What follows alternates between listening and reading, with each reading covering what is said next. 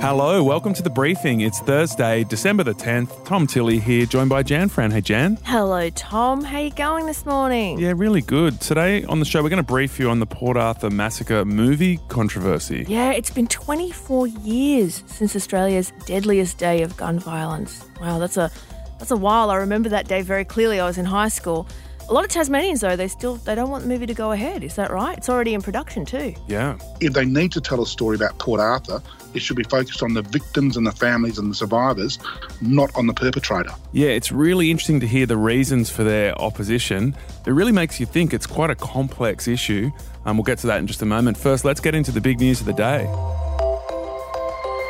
An Albury teenager who allegedly holds extreme right wing views is facing terror charges. Yeah, the AFP Assistant Commissioner Scott Lee says they made the decision to arrest the 18 year old after his behaviour allegedly escalated online. He has been uh, accessing extreme right wing material, uh, and that has also included uh, bomb making materials, uh, which he has sought to provide to others as part of his activities to uh, urge others to commit terrorist acts and, and violence against community members. New South Wales Assistant Commissioner Mark Walton says that he is accused, the young man here is accused of using neo Nazi and white supremacist chat groups to basically encourage others to commit violence against certain groups. Almost anyone that didn't look like him, but more specifically, it's, it's non whites, it's immigrants, it's people of the Jewish and Islamic faith. Uh, you know, really, really, that term, I hate everyone that, that doesn't fit my, uh, my identity. Yeah, it's an abhorrent ideology. Um, they say the young man also posted about his willingness to be involved in what they called a mass casualty event and expressed support for the Christchurch shooter. Is expected to front court today. Yeah, and look, the growing threat of white supremacy here in Australia, I think this is it's a problem that ASIO has acknowledged is significant. 30 to 40% of ASIO's cases, so that's the Australian Security Intelligence Organisation, 30 to 40% of their cases come from extreme right wingers. This is up from 12 to 15% before 2016, so more than double there. Yeah, so previous to 2016, they were really focused on um, extreme Islamic ideology motivating terror attacks. And since uh, 2016, um, that balance is starting to shift. What's interesting as well is that some of the heads of ASIO believe that the coronavirus pandemic has exacerbated the threat just because it's allowed people to be recruited um, a little bit easier online. People aren't leaving their house, they're using the internet a bit more. So there will be an inquiry into this, which I, I think is pertinent. Uh, that, that's going to happen over the course of the next few months, and the findings will be handed down in April next year. Another great reason to roll out this vaccine. And speaking of, people with significant food or medical allergies are now being told not to get the Pfizer vaccine as the rollout continues in the UK. So, the country has issued um, this health advice basically as a precaution. Two health workers who already carry adrenaline pens suffered allergic reactions. What we understand is that both of them are recovering well. It's a bit of a roller coaster ride, though, isn't it? No, no, it's okay. Look, th- this is the sort of stuff that we expect, but I think because everybody is just. We're all watching it. We're all watching it. We're all so nervous. We want to know every little detail. Here it is. It's nothing to be alarmed about at this point. Yeah, so anyone scheduled to get the vaccine is being asked if they are allergic to any of its ingredients. Which I think is par for the course. Makes a lot of sense. They should be asked that question. I'm glad they're being asked that question. And look, um, vaccines around the world are happening as well. Canada is set to get its first doses before the end of December. Germany is is saying that they're going to give first doses of the vaccine in the very first few days of 2021. Um, Brazil, Brazil's got a very high number of coronavirus infections happening daily. They're going to get a vaccine January 25th, roundabout there. Russia's already started rolling out its Sputnik V vaccine, a few thousand. Um, and the FDA, which is in the United States, is looking into authorizing an emergency use of the Pfizer vaccine as well. So things are happening. And back home, we are expected to announce that we could meet our Paris Agreement emission targets without using controversial carryover credits. Yeah, so these carryover credits, you'll hear this thrown around in debates a lot about our emissions targets. Basically, what they are, um, they're emissions reductions we made under earlier agreements, uh, the Kyoto Agreements 1 and 2. So those targets span between 2008 and 2020. And we actually overachieved on those goals. So the government was going to include those extra emission reductions in their 2030 target, which would have made them a lot easier to achieve. Yeah, uh, look, this is a slightly controversial move. I know that big wigs at the in the UN um, climate space have called this or likened this to cheating, but you know it's it's technically not an illegal thing. Uh, reports from the coalition party room meeting on Tuesday of this week said that the government will walk back its long held plans to use the credits in order to meet our target of 26 to 28% reduction on 2005 levels by 2030. It's an oddly specific target that we have, but that's the one that we're going with. So the point is, yeah, if we used the credits, we would have only had to reduce those emissions by 16%. So it would have been way easier. But there's going to be data coming out today that shows we're pretty much on track to meet our 2030 targets without using the credits. Yes, that is the good news. I suppose the slightly bad news here is that the UN has warned that temperatures are still on track to rise by what they call a catastrophic three degrees this century. Yeah, and in this report, the UN singles out Australia, Brazil, Canada, Korea, and the US as five G20 countries whose efforts are falling short of what's needed to meet the Paris goal of keeping warming below 2 degrees. And a parliamentary report into Rio Tinto's destruction of one of the world's oldest rock shelters, the Juukan Gorge, says the mining giant should compensate traditional owners. Now, although the destruction of it was technically legal, there was international outrage when the 46,000 year old Western Australian caves were blown up to extract iron ore. This happened back in May. And three of the company's senior executives resigned, including the CEO. Yeah, and the Parliamentary Committee interim report describes Rio's role as inexcusable and notes that they knew the value of the sacred site and did it anyway. Committee Chair Queensland MP Warren Entsch told the ABC that the company should also pay to repair the six caves. See what we can do about a restoration of it to the best they can. You're not going to recover number number two, the shelter, but the rest of them, there's a good chance that can, they can be restored. And so, you know, they blew them up. Now they can do what they can to repair them. That was Warren Entsch there. Uh, Jan, we'll catch you tomorrow in just a moment. We'll talk about the controversial film about the Port Arthur massacre.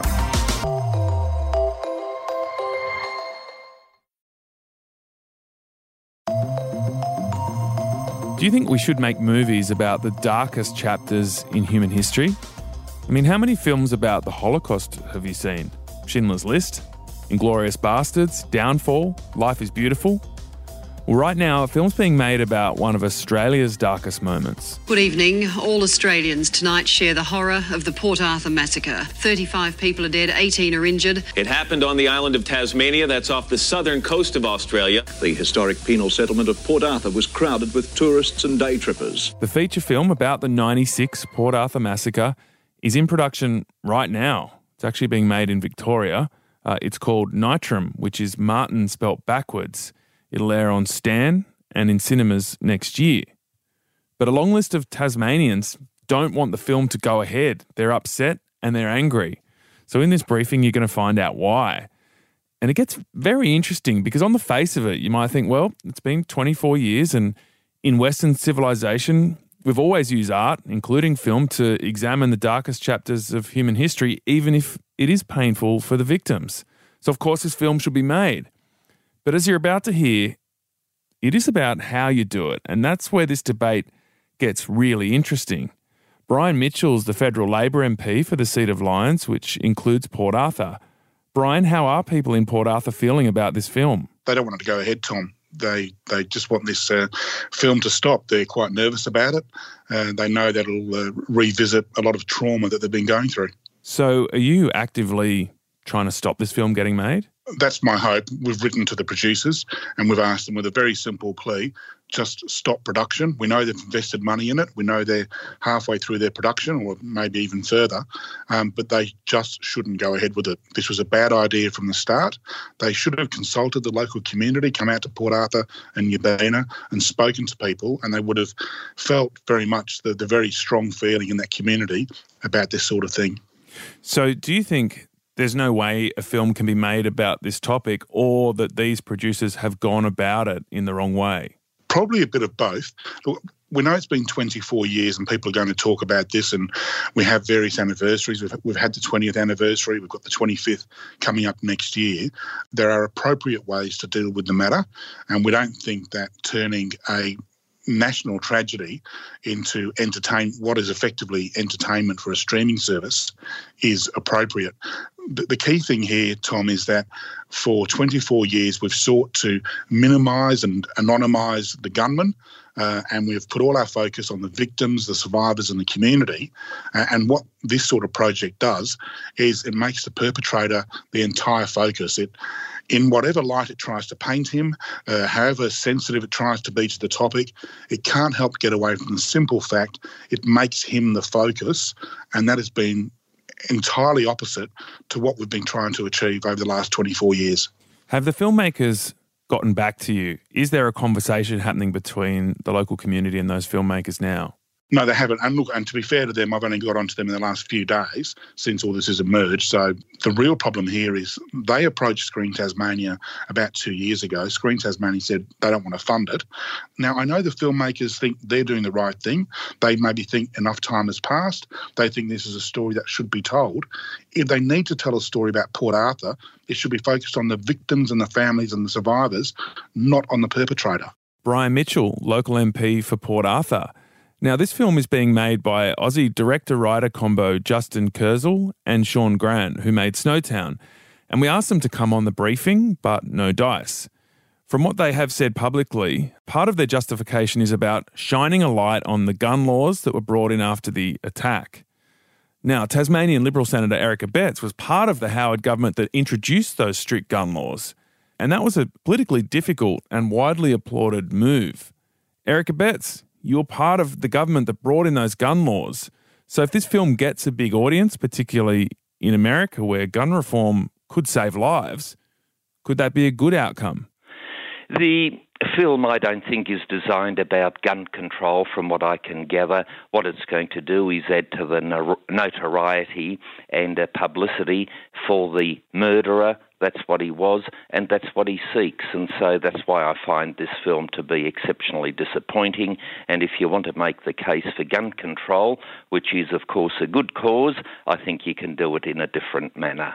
Now, Eric, I raise this next point with a bit of trepidation because Comparing anything to the Holocaust is very fraught, but millions of Jews were killed in the Holocaust, and we've seen hundreds, if not thousands, of films made about it. And I guess the point there is that many people believe that there's a social good from learning about humanity's darkest chapters, and that in many cases it's worth the trauma that might be revived for the victims by retelling, you know, the, the story of the atrocity in question. Do you see that argument? Look, one, I agree with you that it is exceptionally fraught to try to make comparisons with the Holocaust, and uh, I'm not sure that's a useful analogy in all the circumstances. But as a general principle, the question is whether the film is designed to encourage people to think about an atrocity that should never be allowed to happen again, or whether it provides some notoriety for the perpetrators. And in this case, with the Port Arthur film, that is my concern that the perpetrator sought notoriety, and any film made about Port Arthur will add to his uh, uh, desire. Uh, for notoriety, and that will fulfill that desire. So that's why I believe the film is not uh, worthy of production, but as I said before, we live in a free country. They're entitled to produce such a film, but I would encourage them to desist. Do you see art as having an important role in our civilization to unpack our darkest chapters? Look, uh, art and uh, writing, the teaching of history, all forms of uh, engagement within society is helpful in that regard, and of course, art is part and parcel of that. Including feature films? Including feature films. Look, it is like anything. Public speeches are a good thing, but if you use them like Adolf Hitler did, it is for evil. If you do it like Martin Luther King did, it is for good. Same with films, same with books. The medium is not the issue, it is what you use the medium for and how you do it. Uh, that is the issue at stake. That's Liberal Senator Eric Abetz. Let's find out more about the trauma that could be triggered by this film. Richard Bryant's the director of the Traumatic Stress Clinic at UNSW. And yes, I know what you're thinking. His last name is a very unfortunate coincidence in the case of this story. Anyway, let's get on with it. Richard, do you think this film should be made? I don't think the question is should it be made. I think the question is um, how should it be made? From the perspective of, of somebody who works with uh, psychological trauma, making the film itself is not necessarily a bad thing. I think the thing that potentially concerns me is, is just how it's made. Yeah, well, it seems the focus will be on the killer himself and, and the lead up to the event. And it's going to look at why a mass shooting like this would happen and how gun control can prevent this kind of mass shooting. Is that a good justification? And, and do you think it can actually do that in this, this format of a of a feature film? Look, I think it can do it. My answer is the same. It's about how it's done. And what I would not want to see done and what could potentially be harmful or just excessively distressing for survivors is anything that tries to justify or in some way empathize or um, idolize his intentions, his actions, or what just led up to um, him being the sort of person that, that, that took those steps. You know, we're talking decades later. And so people might ask the question well, how long does one have to wait? There are quite a few people around, and it's not just the people who are there, it's the people who lost loved ones and people who knew people who knew lost one loved ones. They will all sort of be triggered by the betrayal of his actions or his personality. And they just need to be sensitive. The, the producers need to be sensitive to how they construct that because this is not just an entertainment piece. You know, this is going to have broader implications, as we've seen already by the, the reactions of people. What will this film be like for those people that had any connection to the 35 people who were killed? For many people, this long afterwards, they will have adjusted to a large extent. We know this from people that have been through similar mass shootings and, and other events in the past. People can be incredibly resilient. Let me also say that that can even be somewhat constructive in that if a person decades later is is still having these reactions, or if they're still stuck in their um, very very painful grief, because they've lost a loved one and they haven't been able to move on. We know people can do this uh, after losing a loved one, particularly under traumatic circumstances. Things like this can even trigger certain people to go and get uh, therapy that they could benefit from. And I would encourage anybody who's still experiencing these symptoms, and even conversations like the one we're having right now, and, and the media talk about the prospect of the film being made, if that's really distressing people um, who were directly involved, one of my messages would be it's a great time to go and get help from somebody who really knows what they're doing, somebody who's expert in the evidence based approaches to treating PTSD and grief um, to deal with these problems because we do have strategies to deal with them. In fact, we've got far better strategies now than we had at the time of the massacre. I guess one of the, the points I'm making here is that as potentially harmful as this film may be, uh, there could actually be some good coming out of it as well. That was Professor Richard Bryant from UNSW, who specialises in PTSD. So there you go. This issue is much more complex than I first imagined. I mean, yes, we need to make films about the dark chapters of, of humanity, but is focusing on the perpetrator the right thing to do when the community's been working so hard to minimise him? And could the filmmakers have engaged more with the local community? Or is the emotional distance what's needed to make this kind of story? You could also wonder whether an entertainment feature film is really the right way to explore this kind of story. But then on the other hand, if it's not entertaining, it won't reach a big audience. It might just stay in a small academic community. So, yeah, complex questions on, on this one. And I guess what's interesting in this case is we will get answers to some of those questions because at this stage the film is going ahead. It's sure to generate a lot of attention and a lot of discussion, and it's hard to predict what harm or good might come from that. But these are the kind of freedoms we enjoy and often fight for in a democratic society that values freedom of expression. All right, tomorrow on the briefing, we're going to explain what the Paris Agreement actually was. You're going to be hearing a lot about it in the news as the anniversary comes around, so we'll explain it, what they actually agreed to. A Podcast One production.